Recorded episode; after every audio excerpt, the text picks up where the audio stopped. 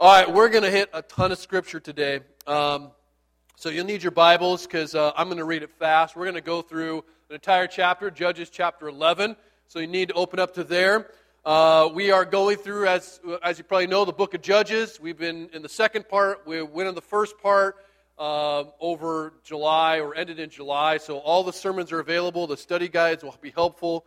And uh, we're going to fly through this. Last week's text, uh, I kind of doesn't match up with the study guide because I cut it short to focus a little bit on how bad we are. That's pretty much the theme of the sermon last week. It showed us that uh, we are uh, idolatrous, lawless, and rebellious, uh, just super sinful, bad people that we tend to uh, kind of minimize and uh, make less of. But we're so bad, this is important to remember. We are so bad that it required the Son of God to die in order to pay for our sins. That's how bad we are. At the same time, cannot forget that we are so loved that the Son of God willingly died for our sins. And so there's those two pieces of the cross that we have to keep focused on, and I think that we're really apt or it's easy to focus on the love of God uh, and forget um, the sin that um, required or maybe made that love manifest. So, uh, what we see in the book of Judges here at this point is that God's chosen people, his children, Israel, have become so completely faithless at this point. Um, and by completely or totally faithless, what I mean is that God clearly told them before they went into the promised land that they were to expunge seven different nations and destroy their altars to these seven different gods that they had. And what we see in Judges chapter 10 is that they have worshiped every single one of those gods, all of them. And they have not pushed out or, or destroyed the peoples that they were supposed to destroy. They, in fact, lived among them and become very much like them. And so their failure to obey God's word, flat out, that's what it was, their unfaithfulness has resulted in oppression underneath, at this point, these Ammonite people.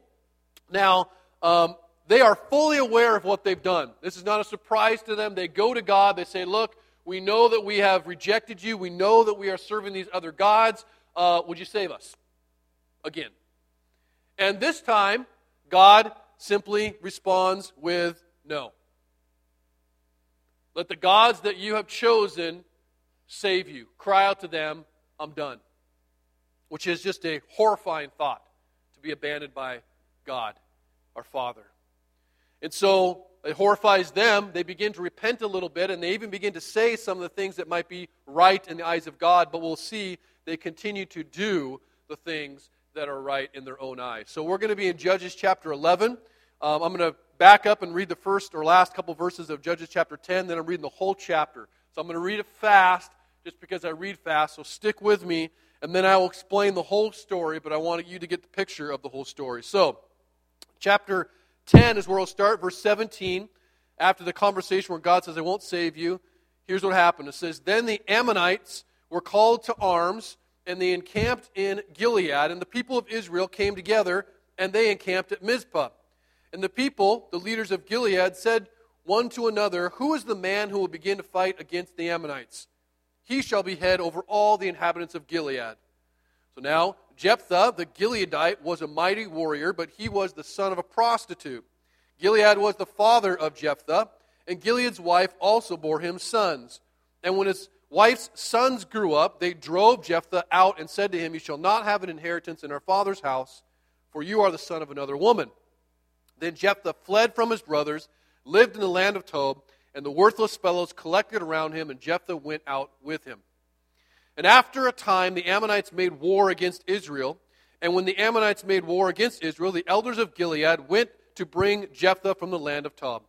And they said to Jephthah, Come and be our leader, that we may fight with the Ammonites. But Jephthah said to the elders of Gilead, uh, Did you not hate me and drive me out of my father's house? Why have you come to me now when you are in distress? And the elders of Gilead said to Jephthah, Well, that's why we have turned to you now, that you may go with us and fight with the Ammonites and be the head over all the inhabitants of Gilead. So Jephthah said to the elders of Gilead, All right, if you bring me home again to fight with the Ammonites, and the Lord gives them over to me, I'll be your head. And the elders of Gilead said to Jephthah, The Lord be witness between us if we do not do as you say. So Jephthah went with the elders of Gilead, and the people made him head and leader over them. And Jephthah spoke all the words before the Lord at Mizpah. So then Jephthah sent messengers to the king of the Ammonites and said, What do you have against me that you have come to me to fight against my land? And the king of the Ammonites answered the messengers of Jephthah, Because Israel, on coming up from Egypt, took away my land, from the Arnon to the Jabbok and to the Jordan, and now for restore it peaceably. Jephthah again sent messengers to the king of the Ammonites, and he said to him, Thus says Jephthah, Israel did not take away the land of Moab or the land of the Ammonites. But when they came up from Egypt, Israel went through the wilderness to the Red Sea and came to Kadesh. Israel then sent messengers to the king of Edom, saying, Please let us pass through your land. But the king of Edom would not listen. And they sent also to the king of Moab, but he would not consent. And so Israel remained at Kadesh. And then, Israel, they journeyed through the wilderness and went around the land of Edom and the land of Moab and arrived on the east side of the land of Moab and camped on the other side of the Arnon. But they did not enter the territory of Moab, for the Arnon was the boundary of Moab. Israel then sent messengers to Sihon, king of the Amorites, king of Heshbon, and Israel said to him, Please let us pass through your land to our country. But Sihon did not trust Israel to pass through his territory, so Sihon gathered all his people together and encamped at Jahaz and fought with Israel. And the Lord, the God of Israel, gave Sihon and all his people into the hand of Israel, and they defeated them. And so Israel took possession of all the land of the Amorites who inhabited that country, and they took possession of all the territory of the Amorites from the Arnon to the Jabbok and from the wilderness to the Jordan. So then the Lord, the God of Israel, dispossessed the Amorites from before his people Israel, and are you to take possession of them? Will you not possess what Chemosh, your God, gives you to possess? And all that your Lord, our God, has dispossessed before us, we will possess. Now, are you better than Balak, the son of Zippor, the king of Moab? Did he ever contend against Israel, or did he ever go to war with them? While Israel lived in Heshbon and its villages, and in Aroer and its villages, and in all the cities that are on the banks of the Arnon, 300 years. Why did you not deliver them within that time? I therefore have not sinned against you, and you do me wrong by making war on me. The Lord, the judge, decide this day between the people of Israel and the people of Ammon. But the king of the Ammonites did not listen to the words of Jephthah that he sent to him. Then the Spirit of the Lord was upon Jephthah, and he passed through Gilead and Manasseh, and passed on to Mizpah of Gilead, and from Mizpah of Gilead he passed on to the Ammonites. And Jephthah made a vow to the Lord and said, If you will give the Ammonites into my hand, then whatever comes out from the doors of my house to meet me when I return to peace from the Ammonites shall be the Lord's, and I will offer it up for a burnt offering. And so Jephthah crossed over to the Ammonites to fight against them, and the Lord gave them into his hand. He struck them from the Aroer to the neighborhood of Minnith, twenty cities, as far as Abel Keramim, and with great with a great blow. So the Ammonites were subdued before the people of Israel. And then Jephthah came to his home at Mizpah. And behold, his daughter came out to meet him with tambourines and dances, and she was his only child. Beside her, he had neither son or daughter. And as soon as he saw her, he tore his clothes and said, Alas, my daughter, you have brought me very low. You have become the cause of great trouble for me. For I have opened my mouth to the Lord, and I cannot take back my vow. And she said to him, My father, you have opened your mouth to the Lord. Do to me according to what has gone out of your mouth. Now that the Lord has avenged you on your enemies and on the Ammonites. And so she said to her father, Let this thing be done for me. Leave me alone for two months, that I may go up and down on the mountains and weep for my virginity, I and my companions. And so he said, Go. And they sent her away for two months, and she departed. And she and her companions wept for her virginity on the mountains. And at the end of two months, she returned to her father, who did with her according to his vow that he had made and she had never known a man, and it became a custom in Israel that the daughters of Israel went year by year to lament the daughters of Jephthah, the Gileadite, four days in the year. Let me just pray. Lord, that is your word. Pray that you will move me out of the way and speak the words that we need to hear from a very confusing and big story. Would you teach us how this points to Christ, what this reveals about you, about us, about our own hearts, about what you've called us to do? In the name of Jesus Christ, we pray. Amen. So, a lot of words, a lot of story. Let me break it down for you in a way that actually you can swallow and not feel like you're drinking from a fire hose. So, the people of Israel gather at Gilead to deal with this invasion of the Ammonites. What are we going to do? And instead of asking God, they ask one another Hey guys, what are we going to do? Who's going to lead us? Who's going to rule over us? Now, the right answer is God. The wrong answer is Jephthah, but that's the answer they come up with. Jephthah sounds a lot like a man we've seen already named Abimelech. Abimelech was several chapters ago. Uh, he was the illegitimate son of Gideon, one of the judges. Um, he was the daughter of Gideon and a concubine. He lived in a, another city. And Gideon, or I'm sorry, Abimelech had felt rejected because his dad visited uh, every other weekend or something to that effect. He was driven, therefore, by a huge chip on his shoulder and wanted, um, very ambitious, if you will, and he ended up, when his father died, destroying his family, killing, slaughtering his 70 half brothers, and ultimately leaving Israel in ruins. That was Abimelech. Jephthah is the adopted son of a man named Gilead, the result of a one night stand with a prostitute. But Gilead legally adopted him into his family to have an inheritance as a normal and regular family member. But once Gilead, the dad, dies, his half brothers go to the leaders of the city and unadopt him legally. And ultimately kick him out of the house, rob him of the inheritance that was legally his. And so they chase him away, and Jephthah flees and he ends up gathering a small band of, of guerrilla warriors, if you will, worthless men, and they ultimately end up, or he makes a name for himself as a mighty warrior leading a small band. It sounds very similar to David in some ways with his 300 men. And that's purposeful, but maybe I'll blog about that. Now, God doesn't lack for irony in this story, and a Jewish man, historically, who would read this and see the irony very clearly, because what you have if you look at Judges, you have Israel, whom in chapter 2, God describes as a whore in rejecting him.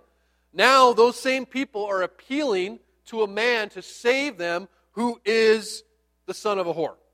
Okay, so you have this irony that's going on, this story that's going on that basically parallels the relationship between God and Israel and Gilead and Jephthah. And when this invasion starts, they basically go find Jephthah and they make him an offer. They make actually a couple offers. The first offer is to say, hey, man, come be our leader, be our general, be our commander, and lead the army in this fight against the Ammonites. And Jephthah's response sounds very similar to God's response when Israel asked them or him to save them. Um, and basically he says, Why are you asking me? Why are you asking me? Aren't, Aren't you the guys that rejected me? Aren't you the guys that despised me? Aren't you the guys that hate me? Aren't you the guys that disown me completely and wanted nothing to do with me? You don't really want me. What you really want is just to get out of your problem. You want to get out of the distress, the situation that is too difficult for you to handle. So, like God, Jephthah basically refuses. No thanks. They simply want to use him. He's a tool for them, similar to how God was just a tool, a convenience for Israel. And the reality is, if we're really honest, oftentimes that's how we kind of approach our Savior. Convenient, on call. When things get tough, I'm going to cry out to you, God. Uh, when things get difficult, I can't handle, I'll use you. Most of the time, though, thanks, but no thanks. Be available if you will, but I probably won't need you until things get tight. But they sweeten the deal. Jephthah isn't exactly um, perfect and holy like God. They sweeten the deal a little bit and they go, Well, why don't you be our ruler and the head of us all? Now, you got to remember Jephthah's history, what he has, what he doesn't have, and This appeals to Jephthah because he clearly, and we find out, is driven to get what he believes he deserves, what has been robbed from him, his inheritance. And this opportunity, it's not just go, you know, lead the army and maybe get killed and maybe succeed, maybe fail. This is like, you'll be a ruler, dude. You'll have it all all the wealth, all the respect, all the power, all the stuff, and more that you are owed. And he's like, dang, that sounds good. This is my opportunity to get what I deserve. The guys that rejected me are going to be in submission to me. Yeah, that's what I'm talking about. The despised one becomes the ruling one. All about that. And so Jephthah says, Sure. And the crazy thing is, before Gilead makes this offer, they don't check with God. Before Jephthah accepts the offer, he doesn't check with God, although he likes to bring in God to confirm the offer. Okay? Gets a little spiritual when he wants to make sure that they hold to their deal. Like, if you bring me home, and God gives me victory, then I'll be your ruler, and the Lord's going to punish you if you don't keep your word. Well, he agrees, or they agree, come to agreement, and then before he even raises a sword, before he takes one step onto the battlefield, they make him ruler. And they take him to a city called Mizpah. Mizpah is a pretty important city historically in Judaism. And Mizpah, at the time the book of Judges was written, which was in the time after or between the Davidic and Saul kingdoms, King Saul and, and David, there was a little bit of a civil war in between there. This is probably when Judges was written. And Mizpah had historical value. If you read in 1 Samuel chapter 10, Mizpah was the place that Israel formally rejected God as king. And they asked for a king. They went to Mizpah. Samuel came to Mizpah and he said, Today, in 1 Samuel 10 19, you have rejected your God, who saves you from all of your calamities and your distresses, and you have said to him, Set a king over us. So, what's happening here in Gilead is not just we just need someone to help us. It is we are rejecting God completely, and we want this man to lead us. He will be our leader, he will be our ruler, he will be the one that we depend upon. So, you have Gilead ultimately using Jephthah to secure their kingdom. You have Jephthah using Gilead to secure what he feels like he deserves. And you have both of them using God when it's convenient to use him. Now, we see that Jephthah is a pretty wise guy. He might have a band of ruthless warriors, but he's not a dumb guy. He's a wise guy. So instead of just running into battle, he throws out a bunch of emails to go, hey, let's have an exchange here and let's discuss maybe we can avoid fighting altogether. So that's what you see. This really long conversation that I read in Judges, uh, Judges 11 is this exchange between the, the evil king or the king of the Ammonites and Jephthah. And he asks the question, subject code, why are you trying to kill us? Send. And so the Ammonite king claims that you wrongly took our land. Israel has land that is ours. I am owed it. Right? Sounds just like Jephthah. I deserve this, give it back peaceably or else. We do this the easy way, the hard way, Jephthah. And so Jephthah doesn't go flex chest, oh, really? Jephthah says, let me correct some errors you might have. So he sends a message back to him, and he basically says, um, You got some revisionist history going on here. Let me tell you what the truth is and he gives him a lesson in history, and a lesson in theology, and just a lesson in logic. logic. So let me explain what happened. The land he is talking about, when Israel came out of Egypt, you know, the whole come out of Egypt, cross the Red Sea, they came to a land, and it was Edom, and they basically sent a passenger pigeon to him and said, Look, can we go through your land? We won't touch anything, we won't kill anybody, we're just trying to get to Canaan. And Edom said, No. Okay. Send it to Moab. No. Okay. They didn't fight.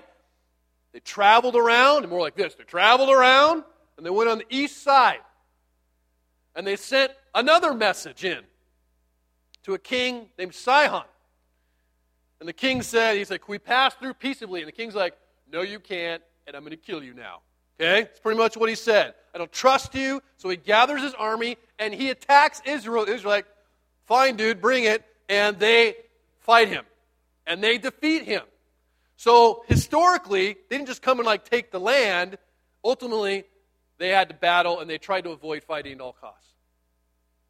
But theologically, Jephthah says, but let's be clear, God gave us the land. We may have not tried to fight, but we did fight when we were called to. And God is the one who gave us the land. In other words, take this up with God. This is not our problem. You just gave it to us. Wouldn't you take land if Chemosh, which was their God, gave it to you? I think so. And in saying that, he basically said, oh, by the way, our God totally kicked Chemosh's tail, so uh, you want to be careful with that because it could happen again. So theologically says this is God. God is the one who possessed it. God is the one who gave it. It's all God, so take it up with him. By the way, he's way stronger than your fake little wood god that you worship. Okay? And the third reason he comes and says, let's think about this logically. Okay? Um, there was a guy who was the king of Moab named Balak, called the Balak debacle.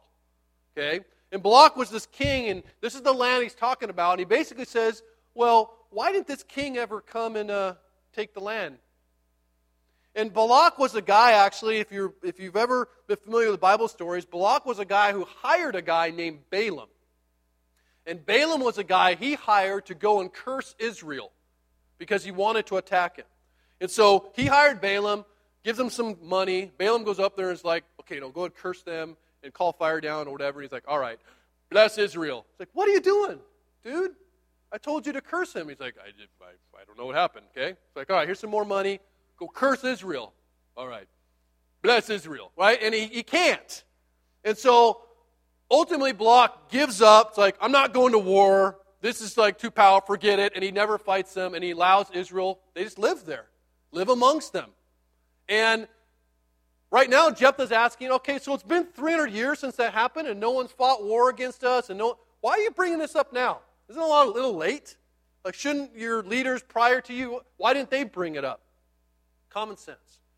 And so he pretty much crushes all his arguments. Why? Jephthah knows his Bible.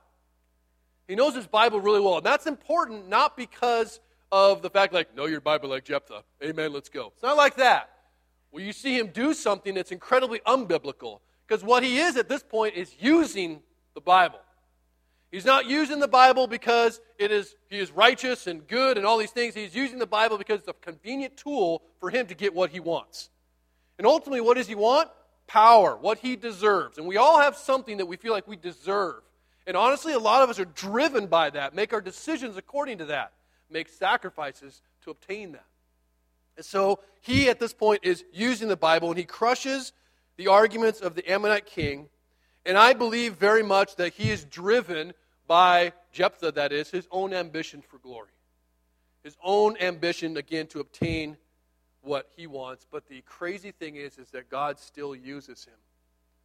As he is speaking and he is crushing these arguments, very selfishly motivated, God is still being proclaimed. The whole message that he's sending for Israel, for Israel's history, for even the enemy, this idolatrous, rebellious, lawless guy, his mouth is being used to say, The Lord saved, the Lord gave, the Lord has been faithful. The Lord defeated you. The Lord is the judge. He's saying those things. And I don't know about you, but I've always get disturbed sometimes about the voice and the message, right? The voice that, like, dude, you're a slime ball, but I see lots of fruit and people coming to Jesus become as you. It's difficult for me to separate those things. Even some of the false teachers. You go, dude, I know your theology's jacked, but you're preaching Jesus. And Paul actually addressed that. And he's in jail, in the Philippian jail, and here's what he wrote. And it might help us to maybe view some of these, quote, false teachers or these people that we don't like who are preaching Jesus, but not being the kind of people we think they should or doing the kind of ways we think they should. Here's what Paul said He said, Some indeed preach Christ from envy and rivalry, and others from goodwill. The latter do it out of love, knowing that I am put here in prison for the defense of the gospel. The former proclaim Christ out of selfish ambition, not sincerely, but thinking to afflict me in my imprisonment. What then? Well, only that in every way, whether in pretense or fakiness or in truth, Christ is proclaimed, and in that I rejoice. Are we able to rejoice in the fact that Jesus uses tools that we don't like, but his name still goes forth? And that hopefully will allow us to be less irritated with some things and maybe step back and stop looking at the tool and see, man, that guy's so, he's just about himself. He's selfish and ambitious. But wow, God is out here using him even. And guess what? Using you and I. Okay? So ultimately, we see Jephthah um, uses the Bible, and he's using it for his own, I think, ambition. And the Ammonite king doesn't even listen to him anyway. And so he goes to battle, and it says, The Spirit of the Lord fills Jephthah. So what you see is the fact that the Spirit of the Lord is filling him, that God has chosen this guy. All of his issues, all of his baggage, all of his selfishly motivated agendas, God has chosen him. God has empowered him. God has gifted him. God is using him. He's chosen him to be used. And just about to go into battle, to walk onto the battlefield, he decides to make a vow. He's not told by God to make a vow, and I think he's making the vow to get himself a little extra, quote, insurance to make sure he gets his inheritance that he's working for. And he says to God, If you will give the Ammonites into my hand, then whatever, but actually, your Bible will probably note it, could be and should be translated whoever. Whoever comes out from the doors of my house to meet me when I return in peace from the Ammonites shall be the Lord's, and I will offer it up for a burnt offering. I believe that Jephthah is actually thinking about a person. And if you think about it for a second, I don't know how many of you have uh, legally sacrificial animals tromping around your house that will come out to the door to meet him. Oh, a perfectly good sacrificial lamb. I'm so glad that he's here that I can sacrifice. He's thinking of a guy or a girl or a servant or someone. And yes, your mind should go, that's evil, isn't it? Yeah, you'll see. That's evil. I want you to see, though, the heart of what Jephthah's doing. We'll talk about all this in a second. But before we read kind of the tragic consequence of the vow, we need to ask ourselves why he's making it at all. Why does he make this big, grand, spiritual sounding commitment? Now, I believe that the Lord is the same thing to Jephthah that he is to the Gileadites a tool to secure his own greatness. Okay? Now, Jephthah, throughout this story, drops the phrase the Lord like six or seven times, so much that it's kind of like overt. Like, why are you talking about the Lord all the time? The Lord, the Lord, the Lord, the Lord, the Lord. And it sounds as if when he uses it, he is trying to justify or to bolster his decision or his action. It's to kind of bring it in like, well, the Lord is the judge. The Lord is the one who gave. The Lord is the one who would do this. And I don't know if you've ever met or been one of those people who drops the Lord at the most inconvenient, strange, or opportune times. I went to a very charismatic school of which the Holy Spirit seemed to be speaking to everyone, everything, all the time.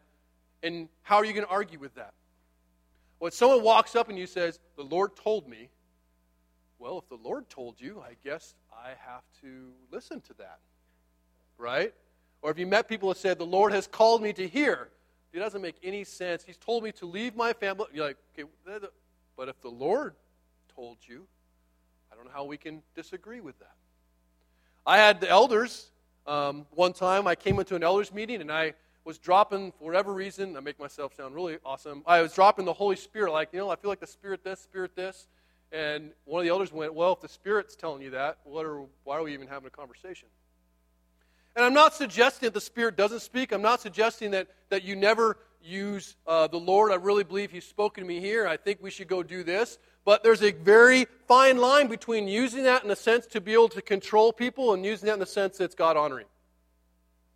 And I've seen, it's like, man, that is so awesome and spiritual and looks and sounds until it looks and sounds abusive. It's a fine line that it gets there, but when it gets there, it's obvious. You're like, how did we get there? Well, it's because no one ever questioned the spirits who were speaking, as 1 John 4 1 tells us to do. Now, I think Jephthah is using, in this case, a little bit of uh, spiritual control, either to control appearances or to control people.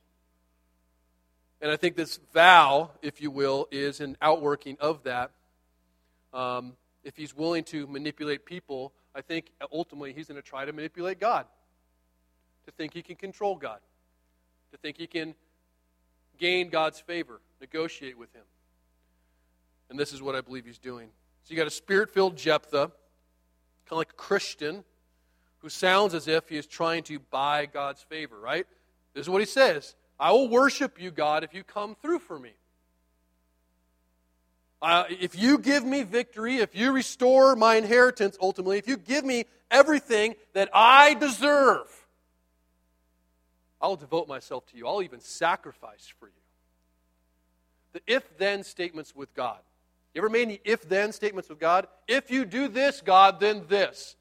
If you save me from this, then this. If you make this happen, then I'm going to do this, God.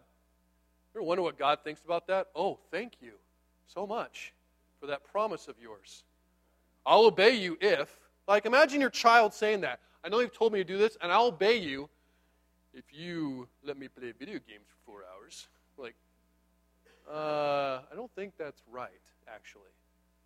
So that's what I believe you have this vow or, or kind of experience going on, where it's a picture of, quite frankly, a spirit filled Christian trying to make a deal with God, like an outlaw trying to make a deal with the judge. And knowing how he liked to keep up appearances, it seems, I think his vow he made was not like, all right, Lord, I'm going to go into this battle, and if you give it to me, I think it was like, all right, let it be known that I am vow. I mean, I think it was public. I think it was loud. I think you want everyone to know, and I think that because he doesn't amend it when it goes sour. And he can. But he wants to impress. He wants people to know God's on my side. The Spirit told me this. And I'm going to make this commitment.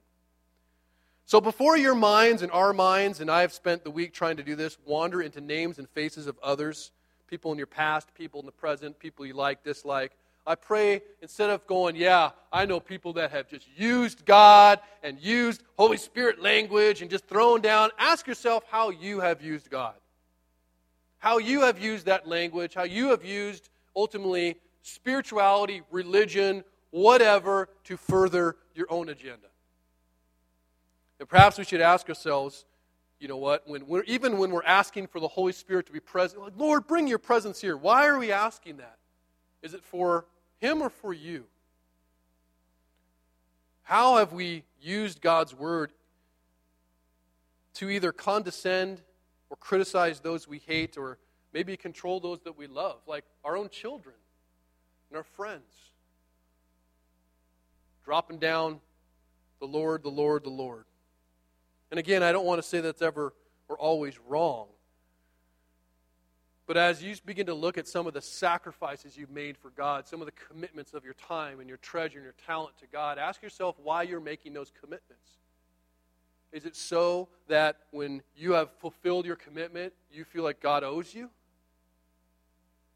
Well, I've done this, man. I gave generously here, God, so that you would give me generously over here. And if He doesn't come through for you, you're like, done with you. That's not the motivation to make commitment and sacrifice so that God will come through for you. He already has. He has fully come through in every way. So we better be careful about this idea of spiritual entitlement. Man, I've sacrificed so much for you, God. I went on a mission for you. I, you know, fed these people. I did this, and so you should be blessing me in some way. We need to be careful. Let us not forget, as Tim Keller shared in his own kind of conversion experience, that when we invite or accept the Lord into our lives, it's not as an assistant. Right? It's not like, I'm glad you're here, God, because I've got a lot of things I want to do. That's not who the Lord is. He is the Lord of the universe. Jesus Christ, the creator, sustainer of the universe, who holds in the palm of his hand, you're going to be my secretary? You're going to be my helpmate? He's our Lord. He calls the shots. So, we must understand and remember that God will never, ever, ever, ever, ever, ever be used by you, though we will try. But the truth is, as we see with Jephthah, he will certainly use us, even our sin, even our selfishly motivated agendas. He is bigger than all of that. Praise God.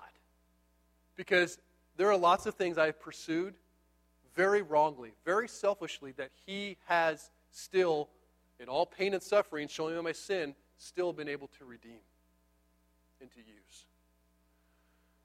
So even though God is silent about this vow, and he's actually silent through most of the story, all, all of the story, he is still faithful to use Jephthah to rescue his people. He still empowers him. He still brings him to the battlefield, and he defeats the Ammonites. And the battle, strangely, is like one or two verses. That's it, out of all these verses. Because the aftermath is really what it focuses on. And he returns to Mizpah after the battle, victorious, and his daughter comes out clicking tambourines or whatever she's doing, and he's like, oh no. And some people have asked, like, well, isn't he contrite? I think he is sad, but you got to notice what he says. He rips his clothes, he's grieving. But here's what he says his first words don't seem to be a man who is um, ultimately humbled by the fact that, oh man, I really screwed up. I need to take responsibility for this. What have I done? It's a man that sounds a lot like Adam and Eve when they're in the garden and God shows up and they go, uh, well, the woman. What woman? Uh, the snake. Blame shifting. Here's what he says to his daughter As soon as he saw her, he tore his clothes and said, Alas, my daughter, you have brought me very low, and you have become the cause of great trouble for me. Really? I think the cause of the great trouble was his big old mouth and his selfish ambition. But then he says, I've opened my mouth to the Lord. Yeah, you did, and I cannot take back my vow. Yes, you can. See, some people argue that Jephthah makes uh, just a foolish vow, like he's just really stupid. Just makes an accident. Oops. Whoa, stuck in the vow. I don't think so. Some people argue that he makes a very pious thing and he's not actually doing what we, the worst case scenario, he's just devoting his daughter to a life of virginity, devotion to the Lord, and those types of things. Um, I don't think so. I believe that this spirit filled man makes a very pagan vow to sacrifice his daughter on the altar. And his vow was not rash, it was calculated. And his vow was not pious, it was the evilest of evils. And the reason why is because Jephthah, like everyone in Judges, is doing what is right in his own eyes. And he is, in this case, worship, worshiping the one true God using whatever methods he can use to get to what he really worships, what he really loves, what he really deserves, even if it means destroying his family.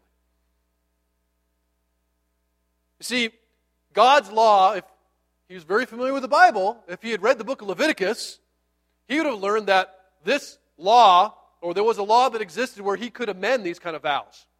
But guess what? It cost him money to do so. Guess he didn't want to spend the extra change to save his daughter. Secondly, the book of Leviticus, as amazing as God is, having written this hundreds of years prior to this, speaks to this exact issue. Exactly, and condemns it directly. Not only what he's going to do, but the fact that you don't do it because of the people who do it, who Jephthah just defeated. Check it out Leviticus chapter 20. And in the conversation that, that Jephthah had with uh, the Ammonite king, he mentioned a god Chemosh. Well, the land of Moab, there were two gods, actually, and Chemosh may have not been the god at this time. It was actually a god named Molech. So check out what he writes in Leviticus chapter 20.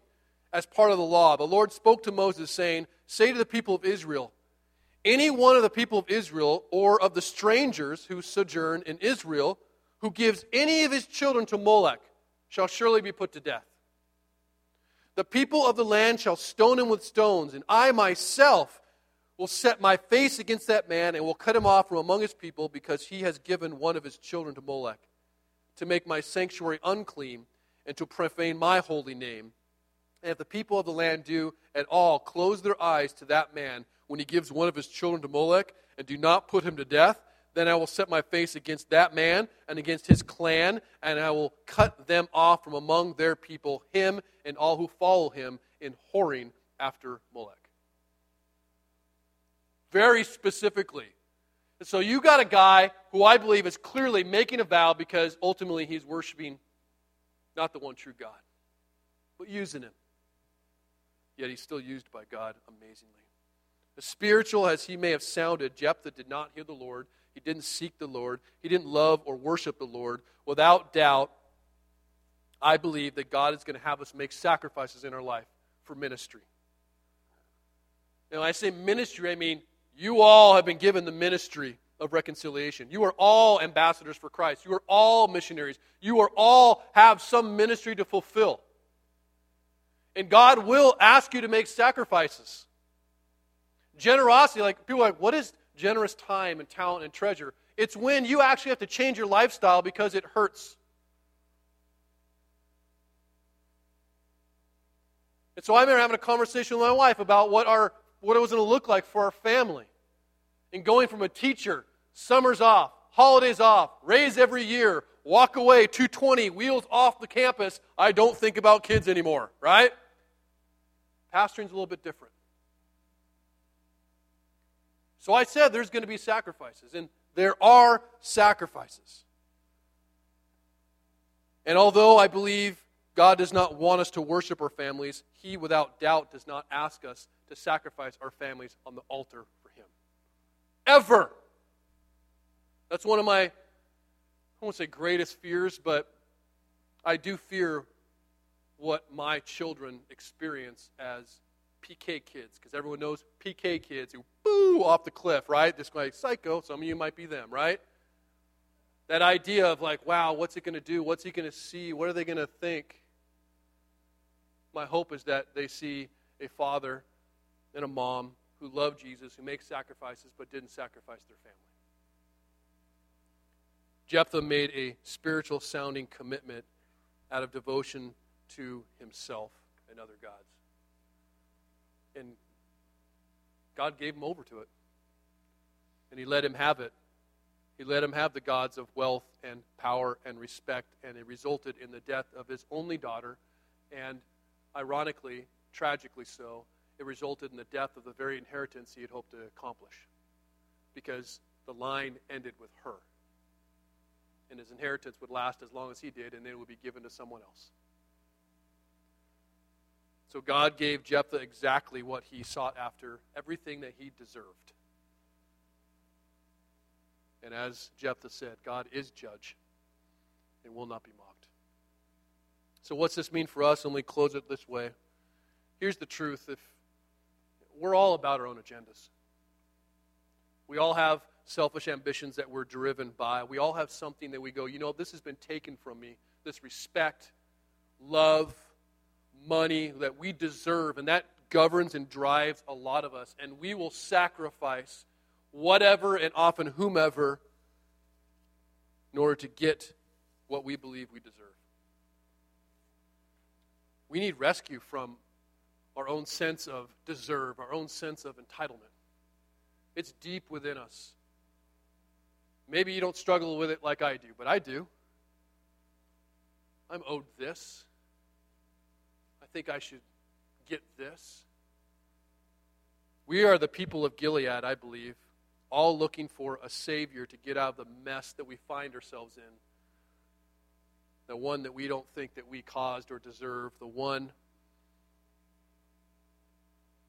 that is painful.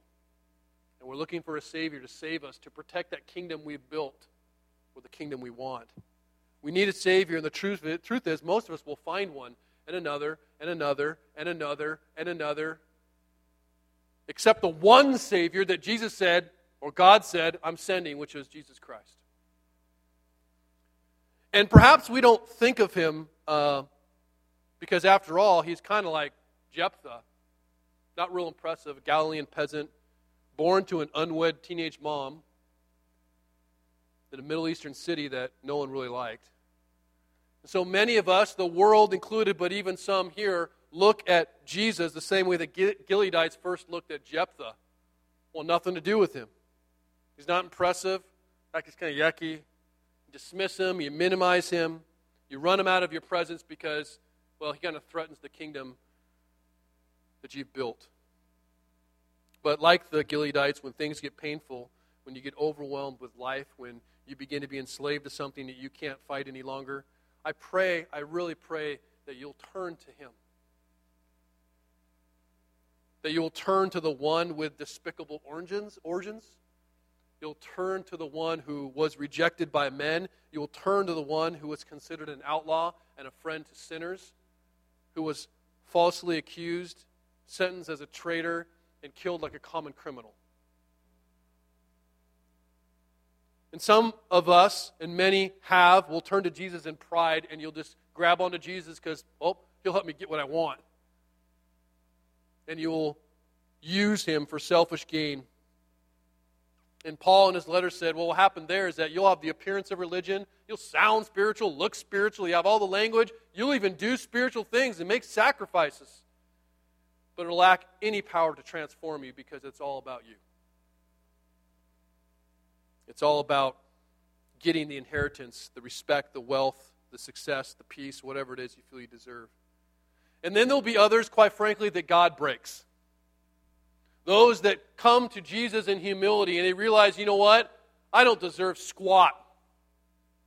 And I have absolutely nothing to give to God that He could use or want. I have nothing to appeal to Him for favor. None of my works, none of the great things, like nothing. See, if you want to see a picture of faith in the story, look at his daughter. She's innocent, she's pure, and after a time of mourning, what does she do? She sub- submits herself to that which she doesn't deserve, silently and willingly, taking responsibility for sins that are not her fault. Man, sounds a lot like Jesus. And this is the kind of sacrifice that God requires. David says in Psalm 51 about God, You will not delight in sacrifice, or I would give it. You'll not be pleased with burnt offering. The sacrifices of God are a broken spirit, a broken and contrite heart. Oh God, you will not despise. Here's the rub. This is the kind of sacrifice that God requires. But you can't do it. And that's why it's the kind of sacrifice that He provided. He requires it and He provides it apart from grace, apart from God honestly just blowing our mind open and showing us our sin, we are not capable of changing our own hearts, but Jesus can. Jephthah is designed to point us to a different kind of Savior. See, Jephthah might point us to Jesus, but Jesus ain't at all like Jephthah. He is the Savior, and he saved much differently than Jephthah did. Jesus was not driven by selfish ambition. He was driven by a selfless devotion to God. And Jesus did not pretend to be spiritual in order to control people. He easily could have. Everyone wanted to make him king. But he showed us that being spiritual meant serving. And Jesus didn't and doesn't ask you to sacrifice anything. The one who deserved everything, he emptied himself and he sacrificed himself to give you the inheritance that you don't deserve. That's who our Savior is. He allowed himself to be rejected, he allowed himself to be abused, he allowed himself to be mocked and abused so that we might be glorified. We might be used by him. We might experience approval from him we might get an inheritance as nothing, or I should say, that on earth nothing can compare. So I pray that as you come to the table today, you consider something very hard. If you're not a Christian, know that there's something in you driving you to make your decisions, and it's not going to satisfy. You are seeking to um, obtain something you feel like you deserve. And I'm telling you right now, even if you got it, it will kill you. Turn to Jesus.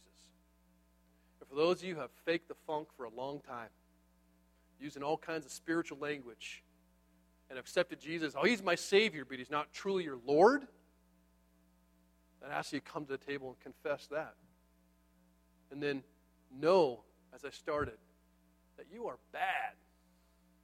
You are bad. So bad that Jesus, the Son of God, had to die to pay for your sins. But so loved that Jesus willingly came and died for your sins. I pray you will serve him